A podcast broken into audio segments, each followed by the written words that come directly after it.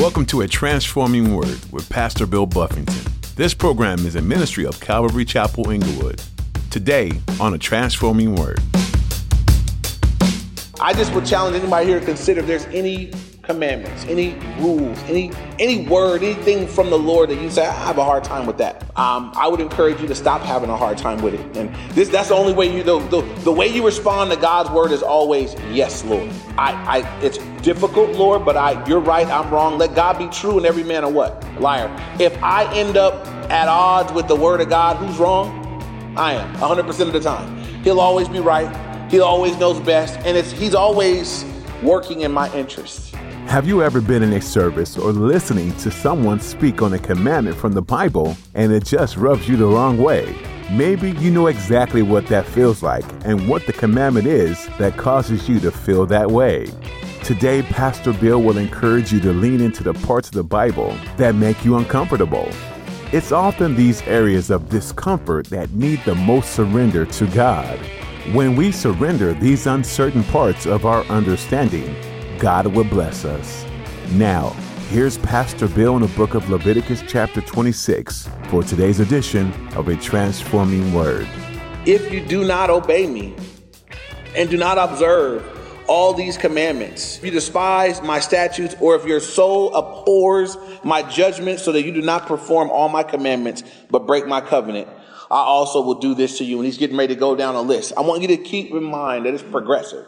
It's going to be bad at every point, but it's going to get worse. And I want to first look at the attitude of heart that causes someone to walk in disobedience and rebellion to a God this good. First, he says, if you do not obey me and observe my commandments, and if you despise my statute, or if your soul abhors my judgment. So first of all, despising his, his statutes, his commandments, or his word. I would challenge everybody here. Is there, is there anything that you hear in the word that you despise it when you hear it? You don't like it? Is there any commandments? Are there any things that you know you're not supposed to do? And whenever that comes up in the word, whenever somebody preaches on it, whenever it comes up in a sermon, you just kind of despise. I don't want to hear that. Mm. That that's a, that's the attitude of the heart. I despise that that particular command. Not all of them, but that one. The one that's rubbing me the wrong way. The one that's stepping on my toes. Is there any of that in you? Is there any area where you despise a commandment? Um, you, you look at it, and, and, and the word despise, it means to disdain, to reject, or to refuse it. It's an attitude of the heart. I, I reject that. I refuse that. I've sat with people that were single and just God, in their mind, God was taking too long to come through with the right girl or the right guy. And they despise the commandment to wait on the Lord, to, to be equally yoked. Well, this one will be fine. They go to church. Nah, man, God be, be equally yoked. This is not an equal yoking. Y'all are, y'all not gonna be the same. And just begin to despise that commandment because God's taking too long. Um, be careful because that, that, that takes you down a road you don't want to go down. Find your people that are struggling with, with drugs, you know, despise any word against using drugs. Anything, you know, the Bible says pharmakia you know, it's illicit drugs. God says no one that practices will inherit the kingdom. And you have people that despise that. Uh, they try to figure out ways around it, how to make it work for the word, um, different things. You tell a husband that's jacking up, you know, you love your wife like Christ loved, oh, I'm, I'm you know, I don't, I don't like that. Some women got submit to your husband, despise that, like that word. Um, everybody here, there may be whatever, wherever, wherever that fits. It's an attitude of the heart, despising. Some of you disdain, reject, or refuse. And then to abhor it's similar. It's to detest and to cast away. I, someone ab- abhorring God's word. So I just would challenge anybody here to consider if there's any commandments, any rules, any any word, anything from the Lord that you say, I have a hard time with that. Um, I would encourage you to stop having a hard time with it. And this that's the only way you the, the, the way you respond to God's word is always yes, Lord. I, I it's difficult, Lord, but I you're right, I'm wrong. Let God be true and every man a what? liar. If I end up at odds with the word of God, who's wrong? I am 100% of the time. He'll always be right. He always knows best. And it's, he's always working in my interest. And so it, it behooves you and it behooves me not to fight God, uh, not to reject, not to go against his word, but to just come under it, uh, just to yield to it. And so now we're going to look at all the things that happen when they don't obey. And so look at verse 16.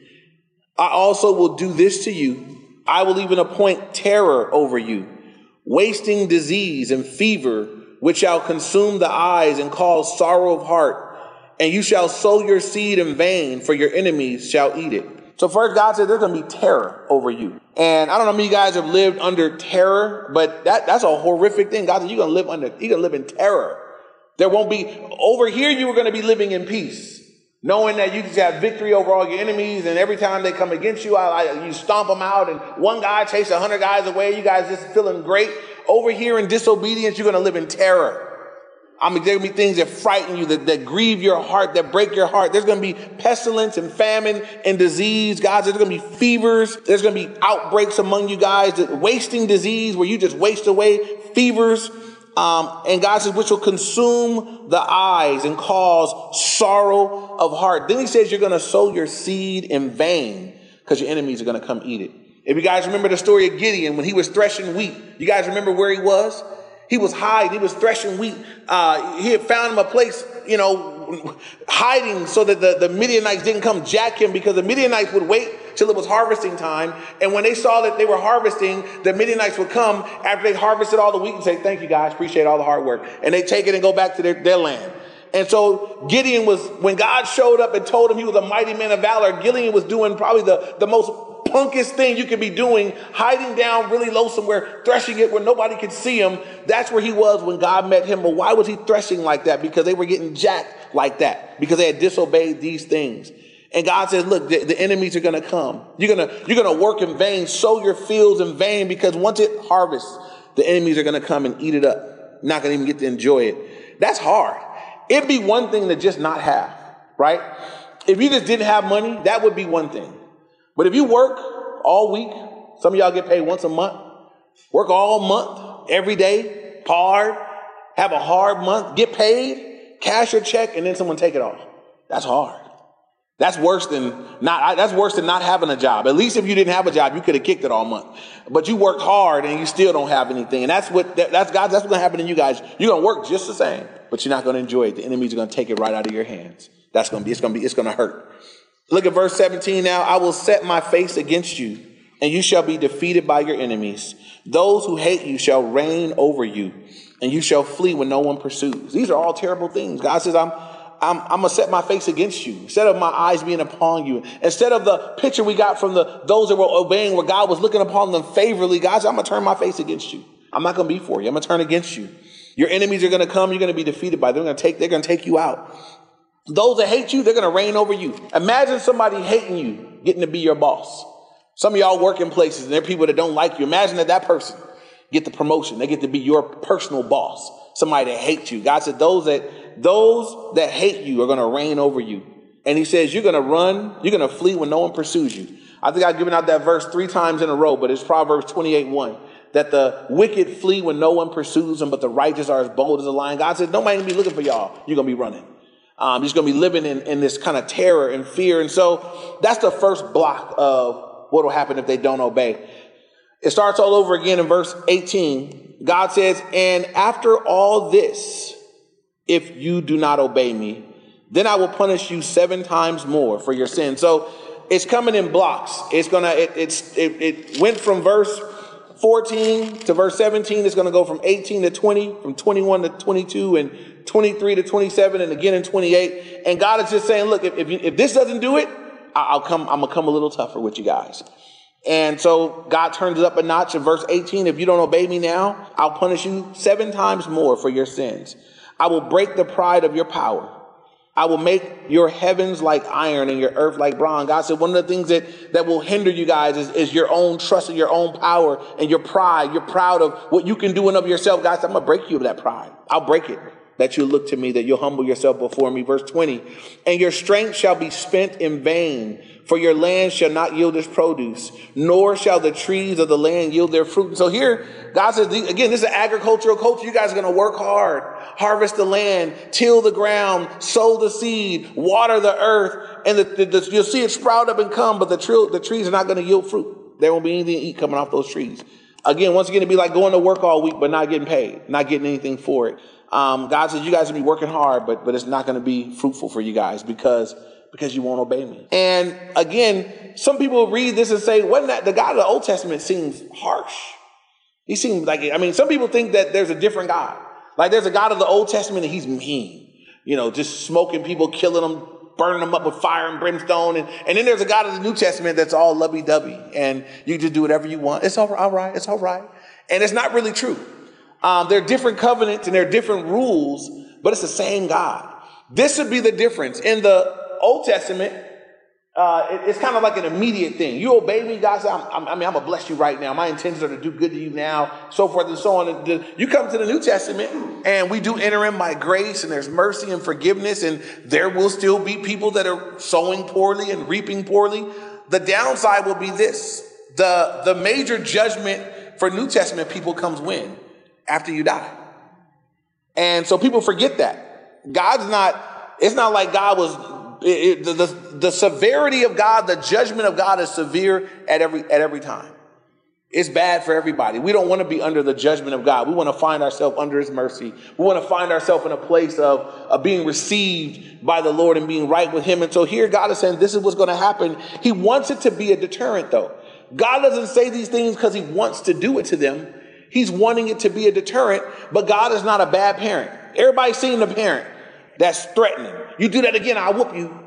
And you one one more time, two more times. You know, just they just threatening, threatening, and never coming through. What happens to kids like that? They bad. They bad. They're terrible because they just know. They tell they they'll stop, stomp on mama's toe and run away, and there's no discipline. That them threats are empty. Well, God is not that kind of parent.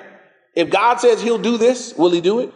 People be saying, "Won't He do it?" Yeah, He, he will. He'll do this. You know, just like He'll be good and God said, look, if you do this, I, I will discipline you. I, I, won't be, it won't be, it won't be fun either.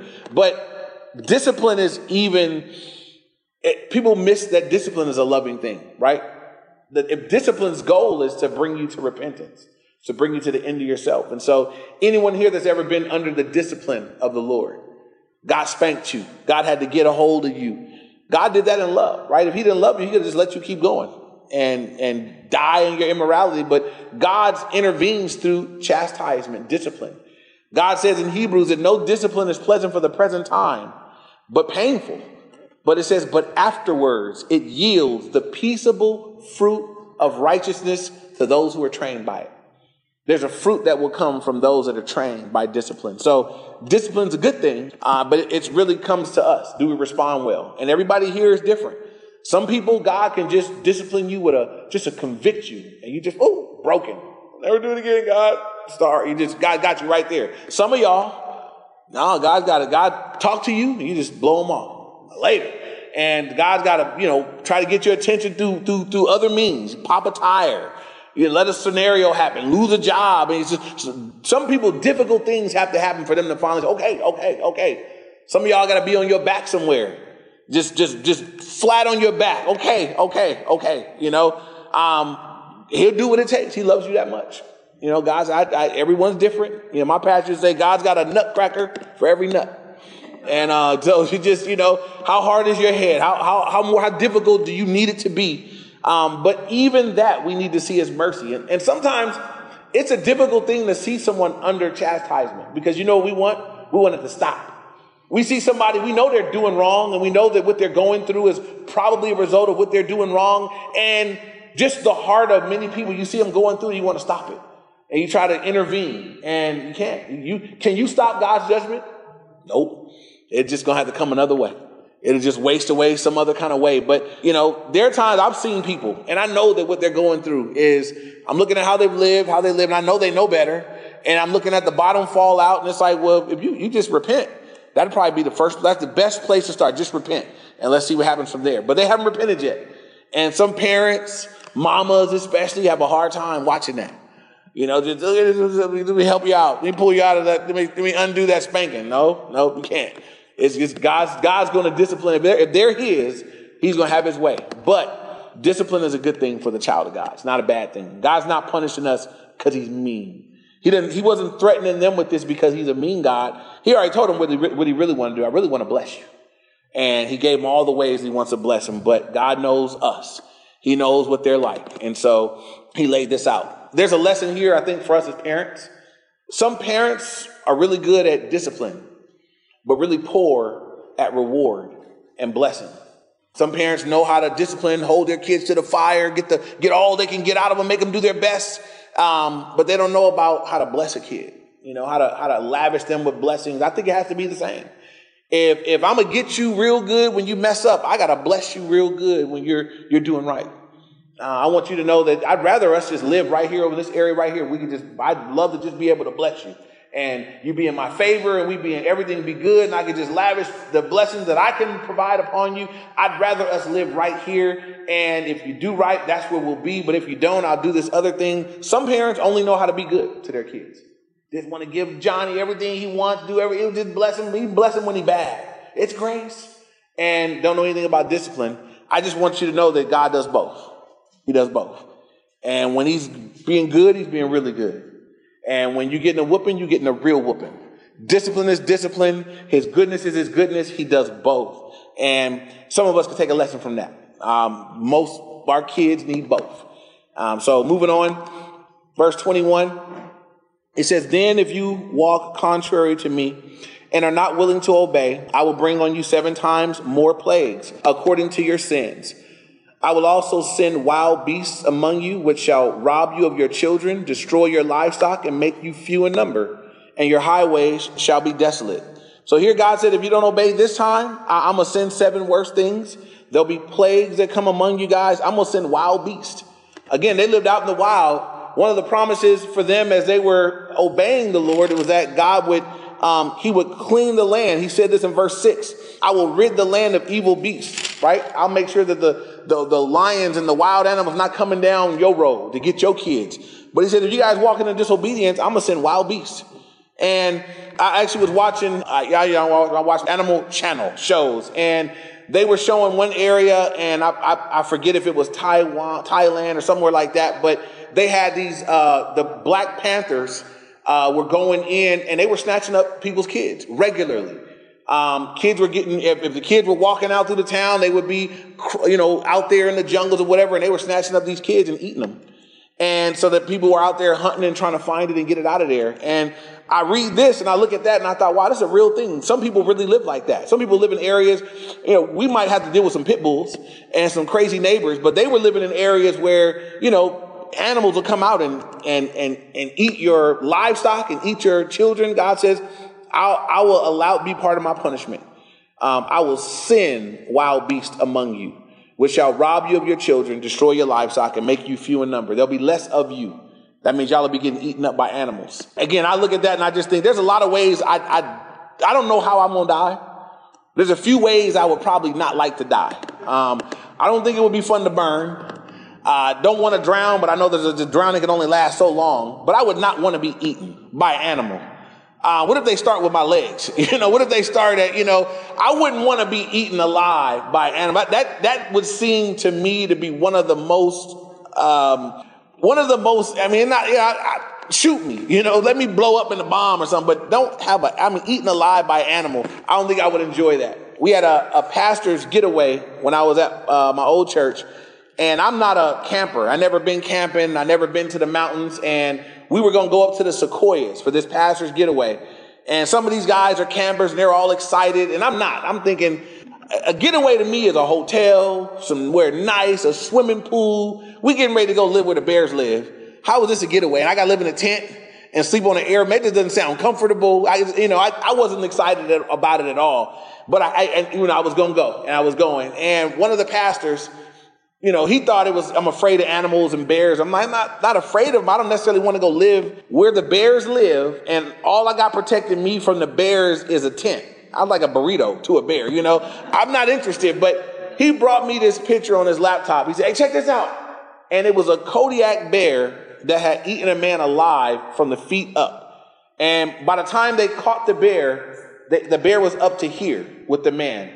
And they caught him and they had the picture of the guy and they had a picture of the bear after they killed him with blood all over his hands and his mouth, and he brought me that. I thought, I appreciate that. I appreciate that. That was that was real special. But that that would not be the way I would want to go. You know, so God told them one of the things going to happen if you guys don't obey me. Part of the, the discipline, uh, live, but wild animals are going to be turned loose on you guys.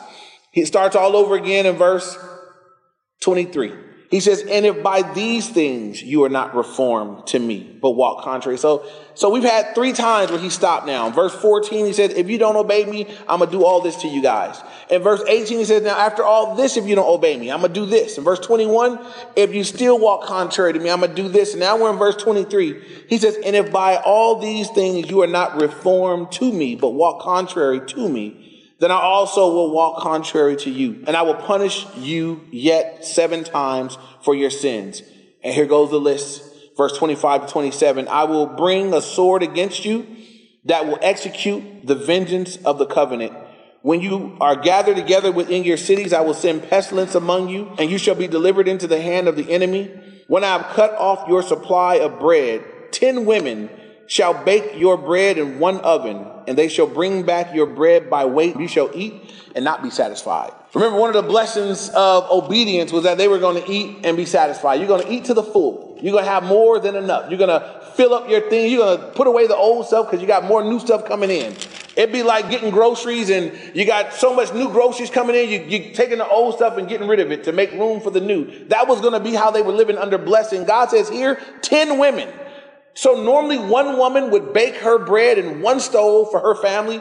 Ten women will all be able to bake their bread in one oven. And when they get the bread, it won't be enough. They're going to eat it and not be satisfied. And so God said, that's how bad the, the pestilence, that's how bad the, the, the times of famine are going to be, that you all will be hungry. Instead of enjoying my blessing, you guys are going to be going without. Why? Because you guys aren't obeying. Now, at any point, what could they do to turn things around? At any point? Just repent. That's, that's, that's all they have. At, at any point, as you look at how horrific these things are, because the, the, the, we can start to get our attention on God, like, God, what, that's just so much, that's so harsh. But we have to recognize that any moment they could say, we repent. Oh, we bad, we messed up, my bad. And God would, God would relent. God would say, okay, okay. Because I, I, really want to bless you anyway. So if you repent, I forgive, and we'll get back going again. The, the option of repentance was always there for them, just like it's always there for us we can always repent. If you're living and breathing, you can repent. You can turn away from any wicked way. You can turn away from any mistake. You can turn away from any wrong way of living. You can turn away and turn back to the Lord at any point. And God will forgive you and show mercy and love you and receive you. No one repents and God says, no, no, you can't come back. You know, you, you repent, God will receive you. That's a blessing. Uh, something that we could take for granted uh, something people could take advantage of and just kind of, well, since I know I can, I just kind of wait. But you really want to be thankful for the privilege that I, I, can always be right with God. So why would I ever not be? God will always forgive me. I can always repent and turn back to Him. Why, why wouldn't I? Why would I? Why would I wait? Why would I linger any longer in separation from God and distance from Him when I could repent and be close today? If you look at the letters in Revelations chapter two and three that Jesus wrote to the seven churches, each letter is written like a, like an evaluation notice from an employer. And with each church, he shares the things that are good. If there's anything commendable, he tells them. If there's things that need to be fixed or things that are not right, he tells them. And with each church where there was something that was not right, God always gave them a way to get it right. He never just said, you know, this church is really messed up. You guys doing wrong. You guys are half-hearted. You guys are lukewarm. And that's it. He never just said bad, bad, bad and left them. He said, y'all are lukewarm. And this is what you can do to get it right. You guys left your first love. You guys can remember, repent and repeat and get right with me. God gave every one of them that was in sin. He gave them a road back. And so we need to remember that, that God has made the, there's always a road back to him if you want it. Uh, we can always turn back. And so uh, we don't want to be out there distant from the Lord unnecessarily when God says, come on back, come back to me. And so we want to we want to take advantage of the privilege of being able to come back to the Lord. Amen.